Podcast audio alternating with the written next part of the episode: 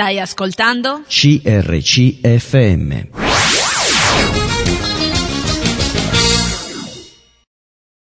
Buona giornata a tutti, grazie di essere con noi anche oggi. Oggi parleremo di exiolo- ecclesiologia. E il tema mm, della Chiesa è sempre stato al centro insomma, degli interessi della teologia. Otto di Belius ha affermato che il XX secolo sarebbe stato il secolo della Chiesa e eh, davanti ai problemi che la Chiesa del nostro tempo suscita non ci si può eh, rifugiare in un ideale più sicuro di quello rappresentato da Cristo.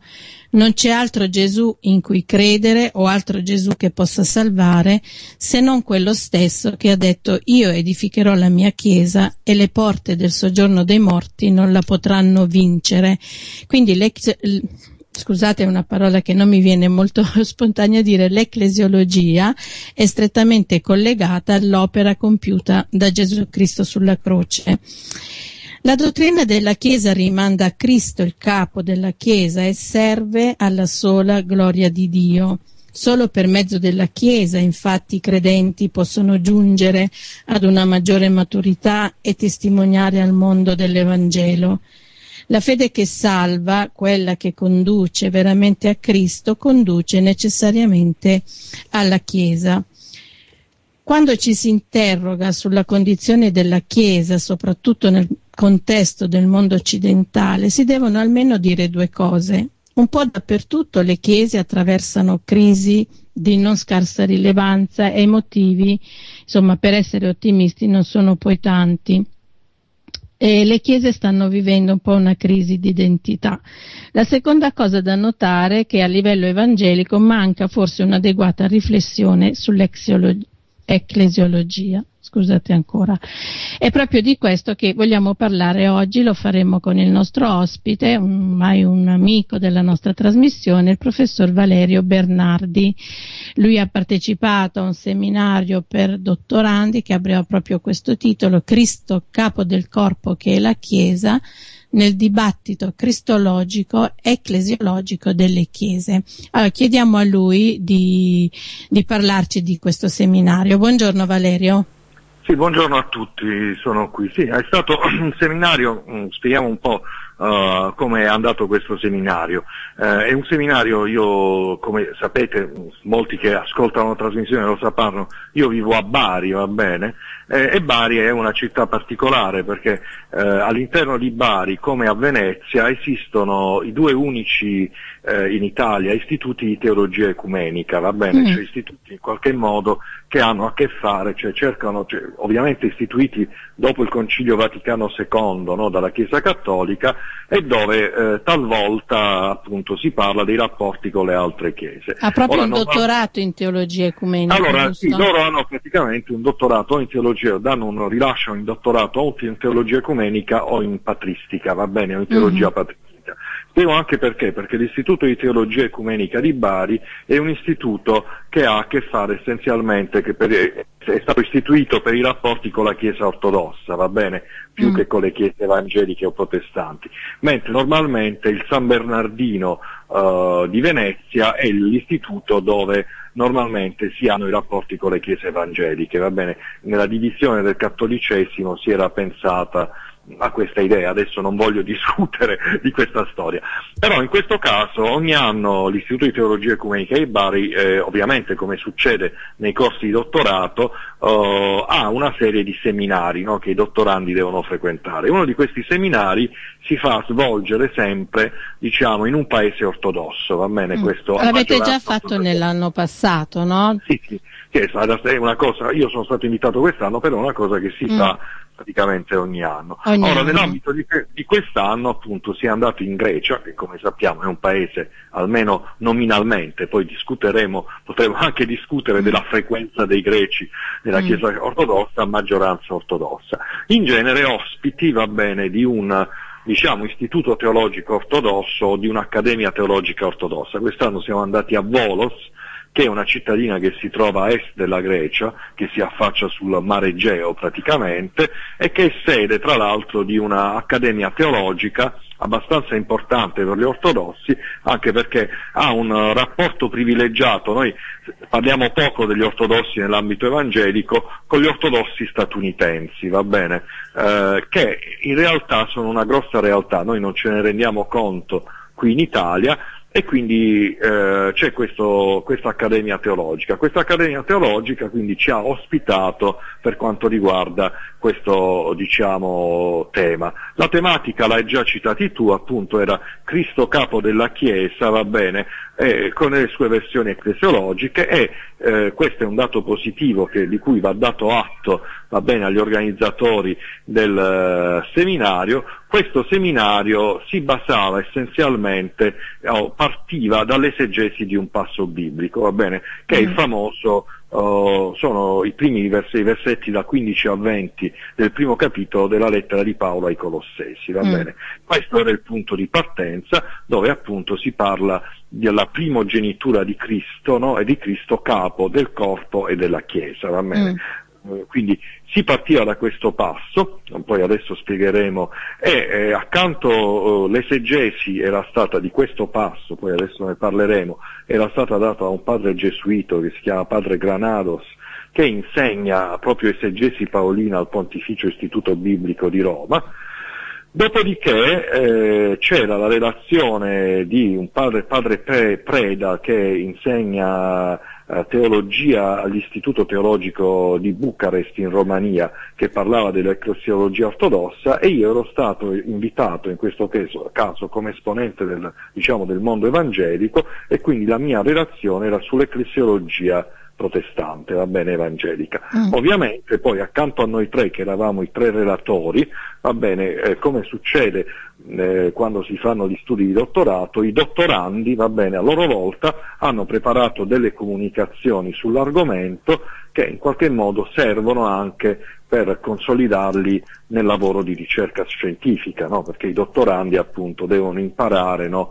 In qualche modo a fare teologia e lo imparano anche eh, in questa maniera. Quindi mm. questo è quello che diciamo è stato il lavoro. Quindi siamo partiti dall'esegesi di Colossesi per arrivare poi all'esegesi, come dire, per arrivare poi alla discussione eh, propriamente teologica. Mm. Possiamo dire che questo è un punto di partenza valido, voglio dire, perché noi evangelici siamo convinti ovviamente che il punto di partenza no, è il sola scrittura o è mm. la scrittura da cui si parte per fare teologia e non viceversa. È chiaro che poi gli esiti, come sempre, sono profondamente diversi, eccetera, mm. cioè nel senso un teologo evangelico parte dalla scrittura e come dice, dire rimane nella scrittura. Un teologo ortodosso, un teologo cattolico parte della scrittura e poi sappiamo che aggiunge diciamo, il patrimonio del, eh, della tradizione, eccetera. Non dobbiamo dimenticare che poi l'Istituto di Teologia Ecumenica dà anche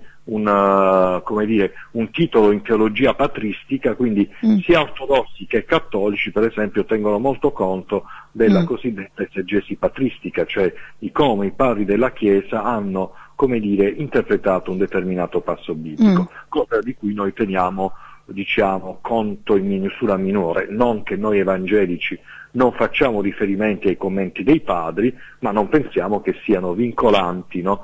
Per quello che abbiamo da dire su un passo. Mm. Quindi questa è stata la dinamica. Dico anche due parole e poi magari entriamo nel merito sulle comunicazioni che avevamo all'interno dei dottorandi. Un dottorando ha parlato uh, della Mystici Corporis, che è l'ultima enciclica sì. pre-ecclesiologica, cioè ecclesiologica pre-Concilio Vaticano II. Un'altra dottoranda ha invece parlato della Lumen Gentium, mm. che come sappiamo è la Costituzione Apostolica che è diventata poi il fondamento dell'ecclesiologia cattolica post Concilio Vaticano II. Un altro dottorando ci ha parlato invece uh, dei rapporti eh, e del dibattito uh, luterani, cattolici, facendo riferimento proprio alla concezione di Cristo capo della Chiesa o del concetto di Chiesa. Mm. Queste sono state diciamo, le tre comunicazioni principali eh, che abbiamo avuto i dottorandi, un altro dottorando che era ortodosso invece ha parlato essenzialmente di come è stata interpretata l'ecclesiologia nella teologia ortodossa rumena. Va bene, mm-hmm. queste sono le tre realtà. In ultimo non va dimenticato che il vescovo di Volos, che si chiama Ignatios, ha anche lui fatto una comunicazione eh, sulla diciamo, ecclesiologia ortodossa, essendo non semplicemente un vescovo, ma anche diciamo, un vescovo teologo, va bene? Cioè, non a caso appunto mm. questa metropolia, come si chiamano le diocesi eh, come dire, ortodosse, ha un'accademia teologica. Non dobbiamo dimenticare che la preparazione teologica degli ortodossi è molto differente da quella diciamo, che noi abbiamo in Occidente. Eh, può sembrare paradossale, non so quanto sappiano gli ascoltatori, ma in realtà eh, la formazione eh, teologica di un evangelico e quella di un cattolico è molto più simile di quella che è la preparazione eh, di un ortodosso. Ehm, questo poi potrebbe essere oggetto molto interessante di un ulteriore seminario, no? seminario perché eh, alla fine no, noi siamo all'interno di un alveo di pensiero occidentale che in mm. parte condividiamo. No? Quindi siccome la teologia è una forma di pensiero, allora paradossalmente cattolici eh, e protestanti pensano paradossalmente in maniera più simile di quanto pensino Uh, protestanti ortodossi o cattolici ortodossi. Con questo non sto dicendo che le conclusioni siano le stesse, è mm. proprio la modalità di pensiero che in questo caso cambia uh, profondamente. Eh, anche questa è una cosa molto interessante. Devo dire che per me è stata anche questa un'esperienza interessante, il confrontarmi, certo. diciamo, per la prima volta in maniera abbastanza seria col pensiero ortodosso, perché normalmente, mm. ovviamente, noi vivendo in Italia, il nostro Sappiamo punto poco. di riferimento ne capiamo poco e in realtà noi ci riferiamo sempre giustamente anche al cattolicesimo che diciamo è il punto di riferimento che abbiamo qui eh, in mm. Italia, no? Questa è una cosa mm. importante da dire. Ma alla fine come vi siete lasciati? No, ci siamo lasciati bene, allora, chiaramente. È chiaro che eh, è stato molto interessante l'evidenziazione, questo è un lavoro interessante perché voi sapete che uno dei problemi che talvolta si ha nell'ecumenismo è, è il cercare la semplificazione, no?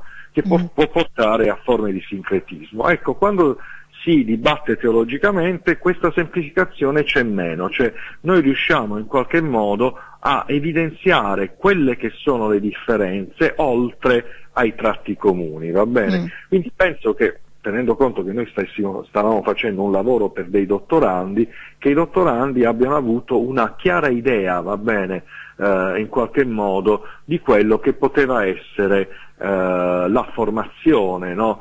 Eh, che si era, cioè la, la, differenza tra le tre maggiori confessioni eh, religiosi che erano rappresentate in questo seminario, mantenendo il fatto che tutte e tre le confessioni ammettono che Cristo è il capo della Chiesa. Però noi sappiamo che a fronte di questa affermazione comune, cioè nessuno di noi né cattolici né ortodossi né protestanti metterà mai in discussione questa affermazione, allo stesso tempo eh, abbiamo come dire, una diversa percezione di quella che è la Chiesa e di quello che è il rapporto di Cristo con la Chiesa o con la sua opera, eccetera. E questa è una cosa che sicuramente è emersa. Allora abbiamo ritenuto, trovato per frico, ricordiamoci, voglio anche distinguere per, gli, per i nostri ascoltatori, noi non stavamo facendo un incontro in cui dovevamo produrre un documento ecumenico mm. di accordo ma mm. stavamo facendo un incontro di tipo conoscitivo e di approfondimento teologico. Quindi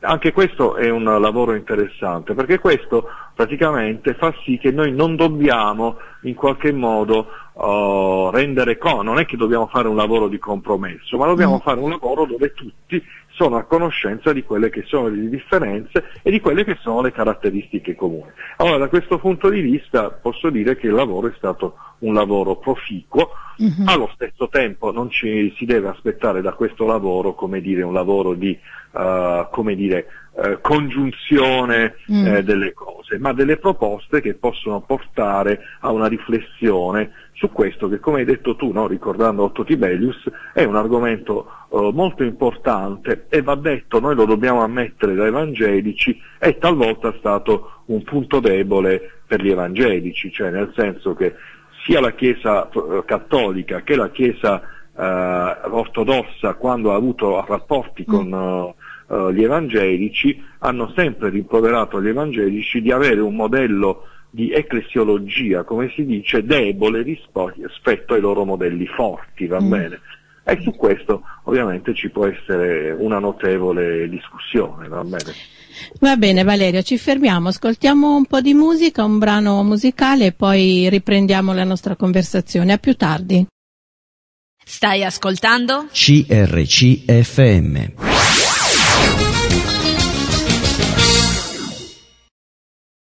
Allora, eccoci tornati e stiamo parlando di ecclesiologia e lo stiamo facendo con il professor Valerio Bernardi e forse dobbiamo eh, fare un punto eh, su che cosa significa il termine eh, ecclesia, no?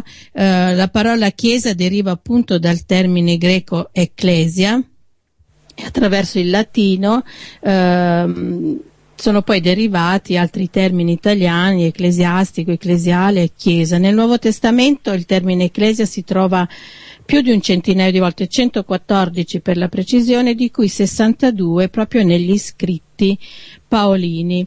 Ecco, noi vogliamo parlare con Valerio perché il tema um, del suo intervento è stato proprio uh, Cristo, capo della Chiesa nella teologia evangelica. Valerio, qual è il significato del termine Chiesa prima di tutto? Eh, tu hai giustamente ricordato che il termine ecclesia in realtà originariamente era un termine politico eh, nell'antica Grecia, no? nella Grecia mm. classica, perché l'ecclesia, eh, no, io, io, rispolverando i miei vecchi studi classici, era l'assemblea del popolo di Atene, no? dei liberi, mm. eccetera.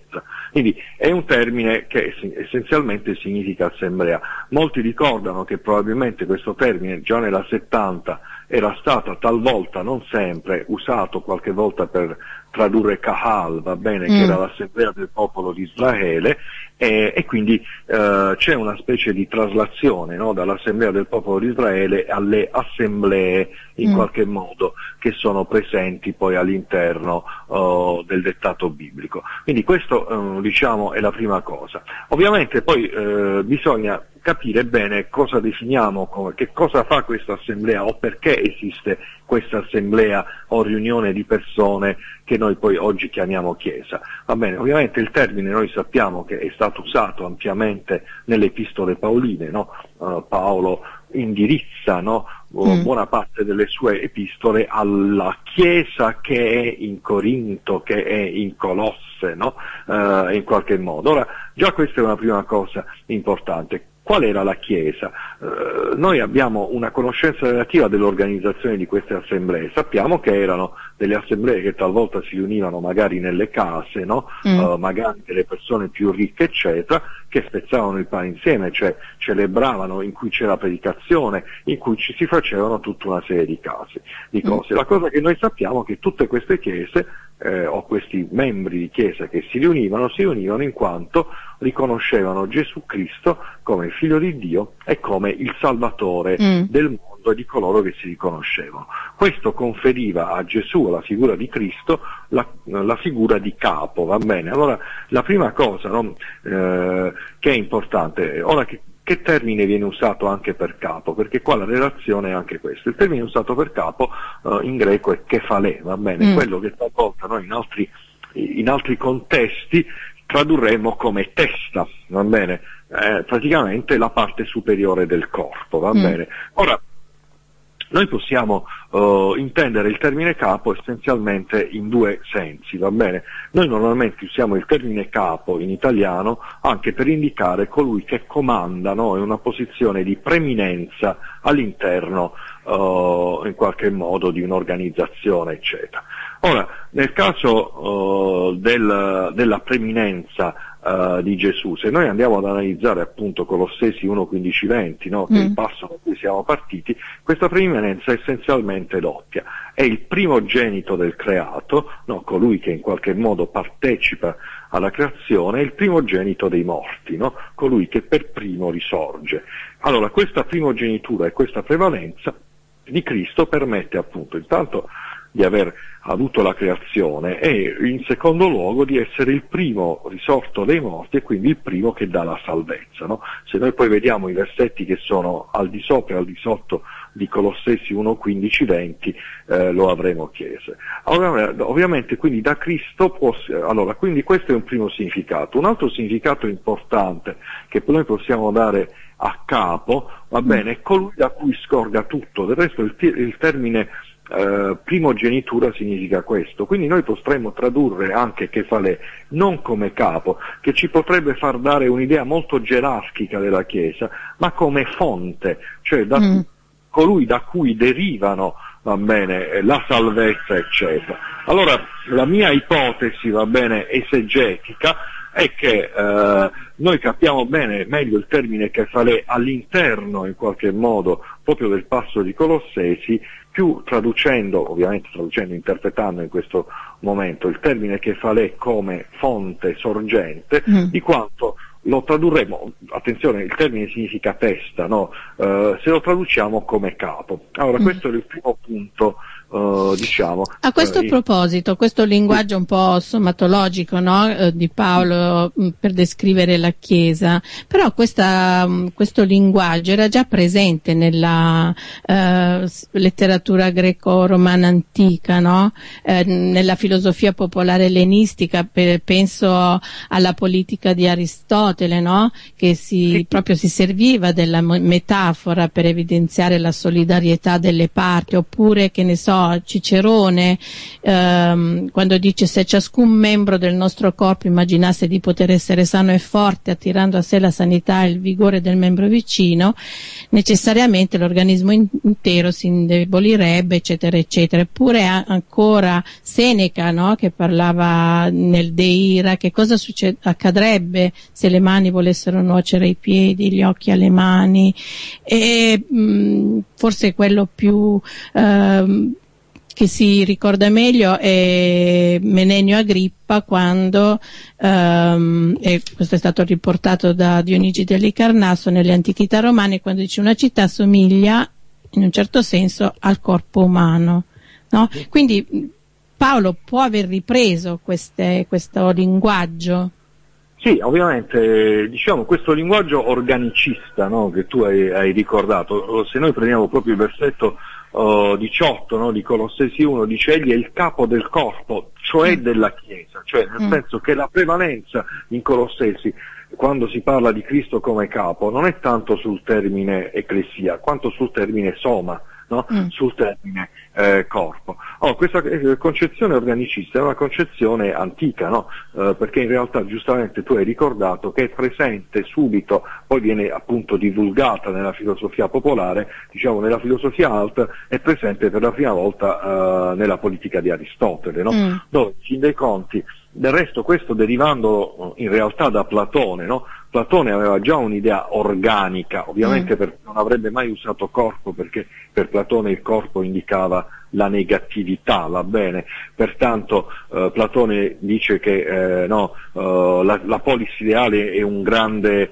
eh, psiche, cioè una grande anima, va bene? Poi invece Aristotele, che aveva una concezione diciamo più realista e meno idealista, eccetera, usa il termine corpo, dicendo che in fin dei conti una uh, società che vive in armonia deve avere le sue mm. parti che vivono organicamente. Di mm. queste parti appunto Cristo è il capo, va bene. Questa concezione organicistica che Paolo ovviamente non ha solo in Colossesi, ma anche in Primo Corinzi, anche nella lettera agli Efesini, no? Noi possiamo mm. trovare diverse pa- parti dove Paolo parla di ecco, corpo. poi ti devo fare una domanda su sì. questo che stai dicendo.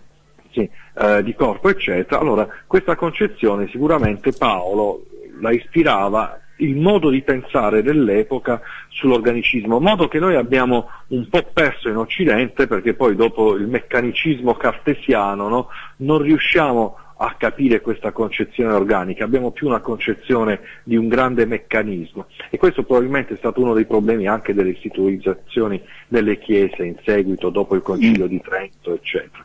Sì, sì, um, volevo farti questa domanda. Qualcuno fa una differenza tra um, il capo e il corpo per quanto riguarda le prima Corinzi, Efesi che dicevi tu, e poi quello invece che è nelle, in Colossesi, cioè c'è una diversità di, di, intendere questa cosa nelle prime lettere, poi in quelle che stiamo dicendo. Sì, diciamo, no, noi, no, gli studiosi parlano di primo, pre, eh, pre, eh. no, protopaolino e deuteropaolino, sì. no? la differenza tra primo Corinzi e secondo Corinzi e Colossesi sarebbe questo, no? mm. che diciamo, ma io in realtà, uh, come spesso succede negli autori, noi questo uh, lo dobbiamo dire, ovviamente la Bibbia è ispirata da Dio, eccetera, ma noi non dobbiamo dimenticare che all'interno del pensiero di un autore eh, coerentemente ci può essere un'evoluzione, va bene? Mm. Allora io penso che eh, sicuramente il Paolo della prima Corinzi è un Paolo uh, diciamo, in cui uh, si mette in evidenza soprattutto questo corpo come dire, eh, molto paritario, no? mm, l'azione sì. di Cristo che fa lei non è proprio presente o se è mm. presente mm. contestualizzata più, uh, c'è una maggiore centratura su, sui membri della Chiesa, sì. no? sui diversi sui diversi carismi no? e tutto questo discorso eccetera. Mm. Quando andiamo a Colossesi e conseguentemente anche Efesini, no? che comunque sì. ora uh, comunque la pensiamo. Quando parla di Cristo che è capo, sì, no? il capo, capo che eccetera. continua. Eh. Allora, che sono effettivamente, come sappiamo, due eh, epistole parallele per certi versi, poi potremo discutere a lungo anche mm. questa questione esegetica, uh, c'è più uh, questa idea di Cristo. Ora, leggendo Colossesi, però non dobbiamo dimenticare che questa idea di Cristo, ecco perché la mia interpretazione era più di un kefalè sorgente, non è tanto mm. un'idea gerarchica, quanto un'idea di colui da cui scaturisce in mm. fin dei conti la Chiesa, no? uh, per cui lui è il capo, non nel senso che è uno che sovrasta la Chiesa. Mm. Uh, ora, uh, è interessante questa concezione e penso che sia anche l'essenza della concezione evangelica. Se noi entriamo in una Chiesa ortodossa, non, non so se qualcuno l'ha mai vista, no? con queste eh, ovviamente ci possono urtare tutte queste immagini, però noi non dobbiamo dimenticare che uno dei segni fondamentali, le chiese ortodosse sono in genere a cupola eccetera, è che voi alzate la testa sulla cupola e troverete l'immagine del Cristo Pantocrator, no? mm. eh, che è una specie di imperatore no? eh, che sovrasta tutte le cose. Allora, mm.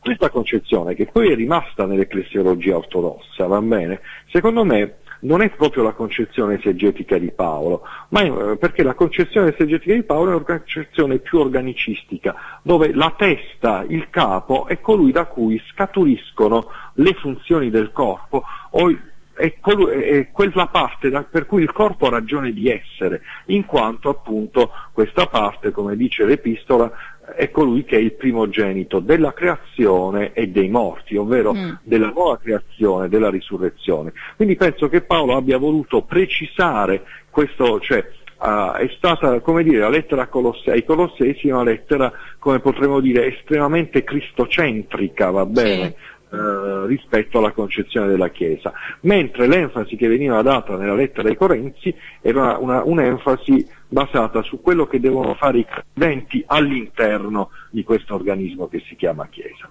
Mm-hmm. Penso che sia. Allora io vedo, mh, mm, lo so che molti discuterebbero con me a lungo di questo, io non vedo una uh, come dire, discontinuità nel pensiero paolino, quanto una continuità e come dire una precisazione di quello che si era detto precedentemente. Eh, a me mm. sembra che il rapporto tra Primo Corinzi e Colossesi e ovviamente Rissini sia di questo tipo. Ecco. Certo.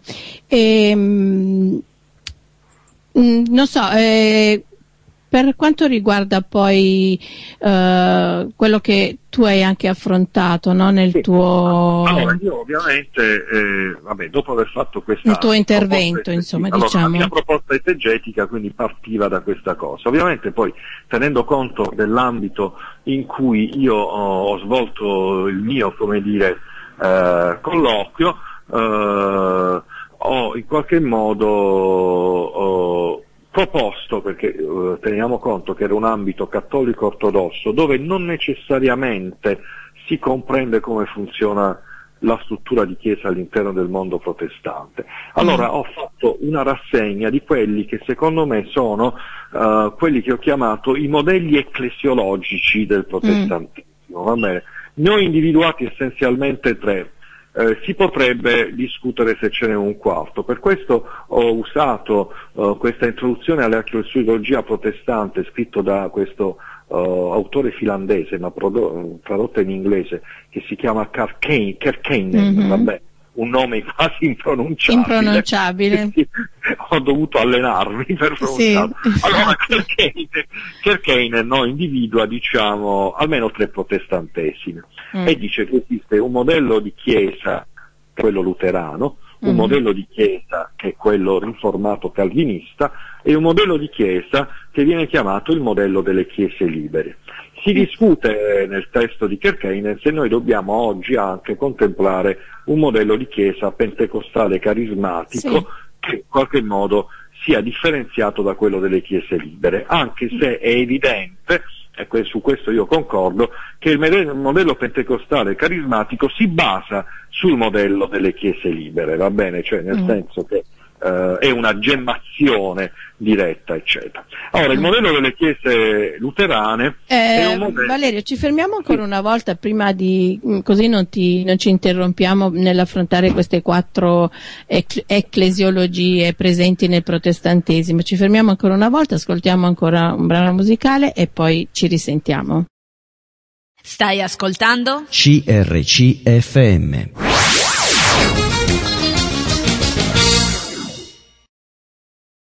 Allora, eh, sarebbe bello a questo punto fare un po' la rassegna cronologica e teologica, insomma, della dottrina della Chiesa nel tempo, dal periodo patristico a quello medievale, ma forse in questo quarto d'ora che ci rimane non abbiamo il tempo di fare questo escurso, quindi ci, forse eh, ci soffermeremo, sarebbe meglio soffermarci su queste eh, quattro ec- ecclesiologie ehm, presentate dal nostro eh, Valerio Bernardi. Valerio. Sì, eh, ritornando, sì, ovviamente è una, un oggetto di discussione molto interessante quello mm. della Chiesa, eccetera. Allora, stavo dicendo, quindi la mia proposta era stata quella di passare rapidamente in rassegna questi tre modelli, tre, quattro modelli di ecclesiologia, dicendo che il primo era quello luterano, va bene? Per esplicare meglio il modello luterano, addetta anche dei teologi luterani, ho preso in qualche modo la confessio augustana, va bene, all'articolo mm settimo che dice che la Chiesa appunto è quel luogo in cui i fedeli amministrano i sacramenti e ascoltano la parola, va bene? Mm. Per cui effettivamente all'interno della prospettiva luterana battesimo, cena del Signore, predicazione della parola all'interno di un luogo pubblico con coloro che hanno avuto il battesimo eccetera, ovviamente in maniera Uh, come dice la confessione custana, in maniera corretta, è quello che rende una Chiesa tale, va bene? Quindi il ricordo mm. di Cristo, la testone di fede tramite il battesimo, che io credo in Cristo e sono giustificato tramite il suo sacrificio, l'ascolto della parola, va bene? Questo è il nucleo fondamentale. Noi sappiamo infatti che poi se parliamo di struttura della Chiesa nel mondo luterano, le strutture della Chiesa possono essere molteplici, no? Ci sono chiese luterane che hanno vescovi, chiese luterane che hanno sinodi e così mm. via, quindi c'è, come dire, una varietà. Una seconda prospettiva, a me che è una prospettiva importante per quanto riguarda quello che stiamo dicendo, è la prospettiva riformata, va bene? Ovviamente qua sono partito dalla uh, insomma, da Calvino va bene e da quello mm. che Calvino della, dice della Chiesa, per Calvino la Chiesa è essenzialmente la riunione degli eletti, va bene? Mm. Sì, qui forse dovremmo fare um, una precisazione su Chiesa visibile, Chiesa invisibile. Eh, infatti stavo per arrivare a ah, questo. Okay. Ovviamente, Scusa. Eh, ovviamente eh, in Calvino, oh, noi sappiamo che Calvino è stato uno dei fautori della doppia predestinazione e nelle teologie riformate, ora non sto dicendo che questo in Calvino è già chiaro, in Calvino è chiaro che la Chiesa è la riunione in qualche modo di coloro che sono eletti da Dio.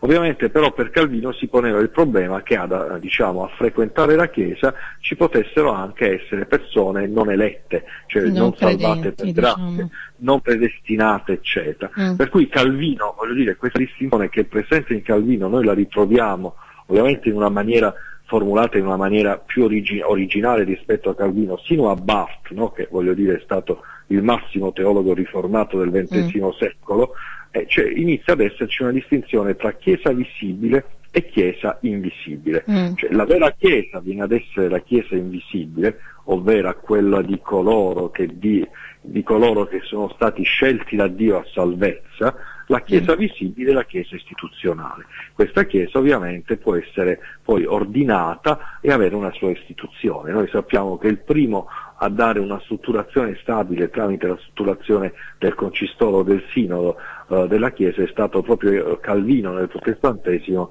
con le sue ordonanze ecclesiastiche, no? che le ordinanze ecclesiastiche sono mm. il primo regolamento di Chiesa, eccetera.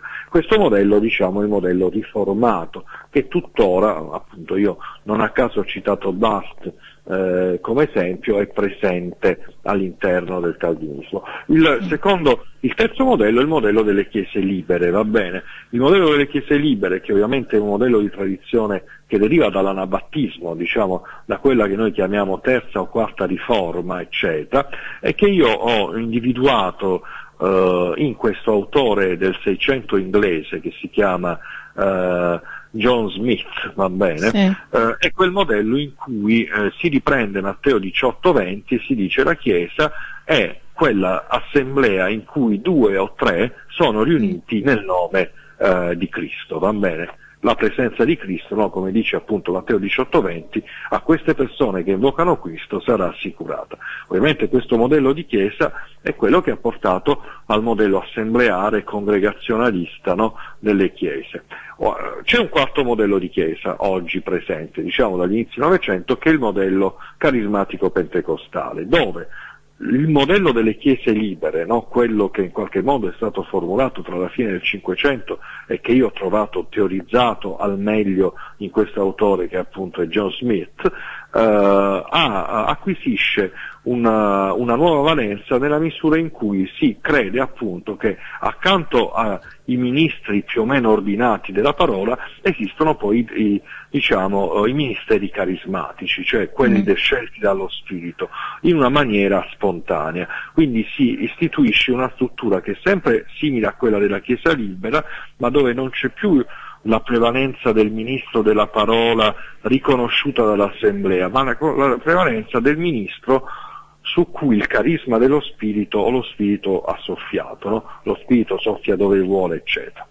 Ho anche detto che questi due ultimi modelli, no? lasciando i due modelli tradizionali dell'ecclesiologia protestante, quello luterano e quello riformato, che se noi vediamo la Chiesa protestante oggi, no? uh, nel suo come dire, eh, nella sua storia eh, del XX e XXI secolo, il terzo e il quarto modello, quello delle chiese libere e quello diciamo, eh, delle chiese pentecostali carismatiche, sono oggi modelli vincenti. In che senso? Nel senso che la, la vitalità delle chiese protestanti è più in chiese di questo tipo. Mm. Quindi questa è stata diciamo, la mia rassegna uh, delle varie ecclesiologie. Allora questo a cosa serviva? Serviva anche a far vedere che all'interno del protestantesimo, nella libertà dell'interpretazione scritturistica, nel cosiddetto libero esame delle sacre scritture, ci possono essere modelli di chiesa proposti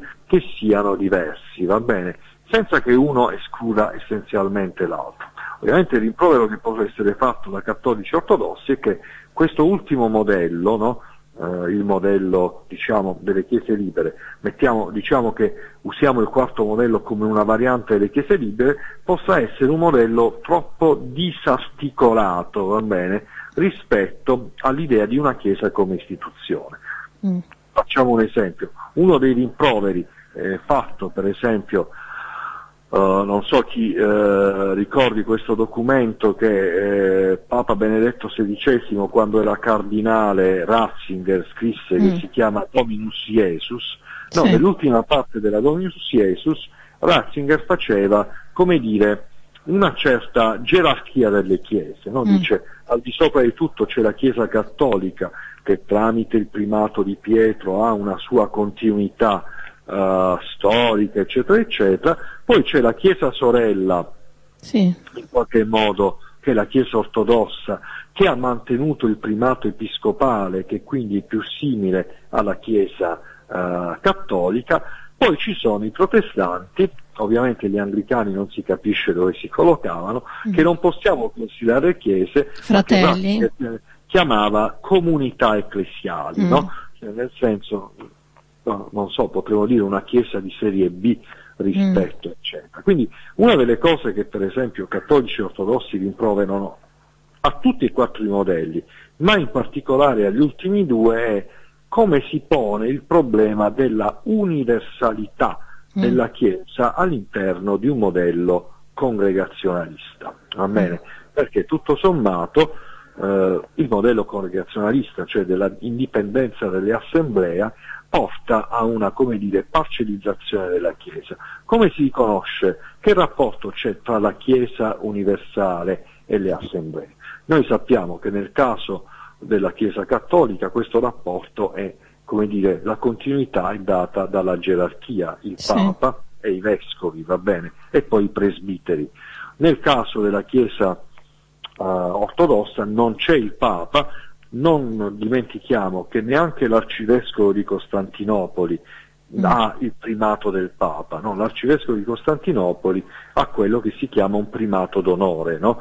ma mm. le chiese eh, diciamo, la Chiesa ortodossa ha il suo centro nel vescovo, va bene, quindi in quella che noi chiameremo la Chiesa locale. Quindi da questo punto di vista avviene, eh, come dire, assicurata questa cosa. Allora la mia proposta in questo caso era far capire che Cristo è capo della Chiesa non perché c'è una gerarchia, ma perché è presente in qualsiasi Chiesa che lo riconosce come mm. il proprio Salvatore e come colui da cui scaturisce la salvezza e la grazia e che quindi l'elemento di universalità di Cristo viene proprio assicurato all'interno del mm. modello delle chiese libere dal Cristo che fa lei. Va bene, questa era, diciamo, in parte la mia obiezione. Ovviamente la pluralità della Chiesa verrà assicurata all'interno di, di queste chiese soprattutto dall'immagine della Trinità, mm. bene? Eh, nel senso che noi sappiamo che Padre, Figlio e Spirito Santo sono una pluralità e una varietà, la mm. Chiesa e le Chiese sono una pluralità e una varietà così come esiste la pluralità e la varietà all'interno della divinità, una mm. a molteplice, va bene? Questa era, diciamo, la proposta che facevo. Allo stesso tempo ritenevo, e questo che l'organizzazione congregazionalista nel mondo postmoderno e anche rispetto diciamo, a quello che è la scrittura risulta l'organizzazione vincente di maggiore eh, dinamicità all'interno del mondo ecclesiastico odierno. Queste erano diciamo, le mie, eh, diciamo, questa era la mia proposta globale all'interno di questo mm. uh, seminario, va bene, che in mm. qualche modo tentava di rispondere anche alle obiezioni che potevano essere fatte uh, da cattolici ortodossi. Ho capito. Valerio, eh, abbiamo forse un paio di minuti. Eh, cosa dire a conclusione di tutto questo discorso? Do, a che punto è la Chiesa oggi? Beh, io penso che ritornando adesso passando da un discorso teologico a un discorso sociologico, sì. la Chiesa oggi vive due aspetti, c'è un aspetto di staticità qui in Occidente, no? mm. uh, dove tra l'altro tutto probabilmente è più strutturato, anche quelle chiese che noi chiamiamo congregazionaliste si sono date una struttura e una continuità tradizionale, mentre risulta essere più dinamica in realtà come quelle che sono quelle del terzo mondo, dove mm. questo modello delle chiese libere è risultato essere un modello vincente, un modello che in qualche modo parte dal basso, va bene, e che riconosce Cristo come capo, però facendo sì che tutti si debbano organizzare. Allora io ritengo che ancora oggi questo modello, cioè il modello che parte dal basso, il modello che accetti appunto il sacerdozio universale dei credenti, mm. il libero esame delle scritture, eccetera, abbia una sua dinamicità che talvolta noi in Occidente abbiamo perso e che andrebbe riproposto proprio nella semplicità dell'annuncio della parola e nella non organizzazione, va bene, apparente della Chiesa, che però è un'organizzazione che guarda sempre a Cristo.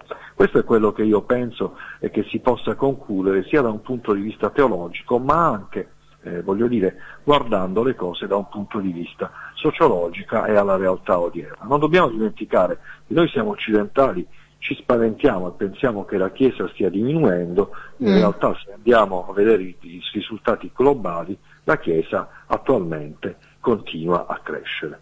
Mm soprattutto diciamo dove nelle Americhe Latine o no, in dove? Latina, in Africa, anche sì. in Asia, cioè ci sono realtà appunto, mm. ovviamente, ovviamente, stiamo parlando di Africa subsahariana, sì. non stiamo parlando del Maghreb, stiamo parlando di Asia, di grandi realtà che possono essere persino la Cina, l'India, l'Indocina, mm. la Corea, lo stesso Giappone dove la Chiesa cresce e poi mm. parliamo ovviamente di America Latina. Dovremmo diciamo studiare proprio una statistica sì, insomma, di questa crescita, sì, così la facciamo presente anche ai nostri ascoltatori.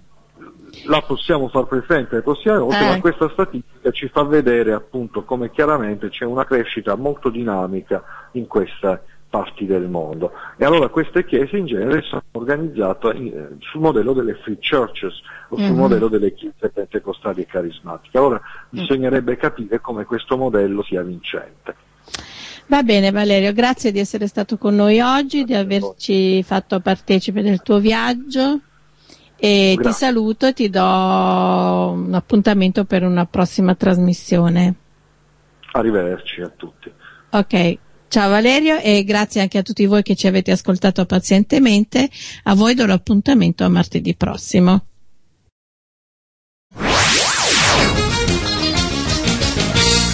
Hai appena ascoltato un programma prodotto da crc.fm.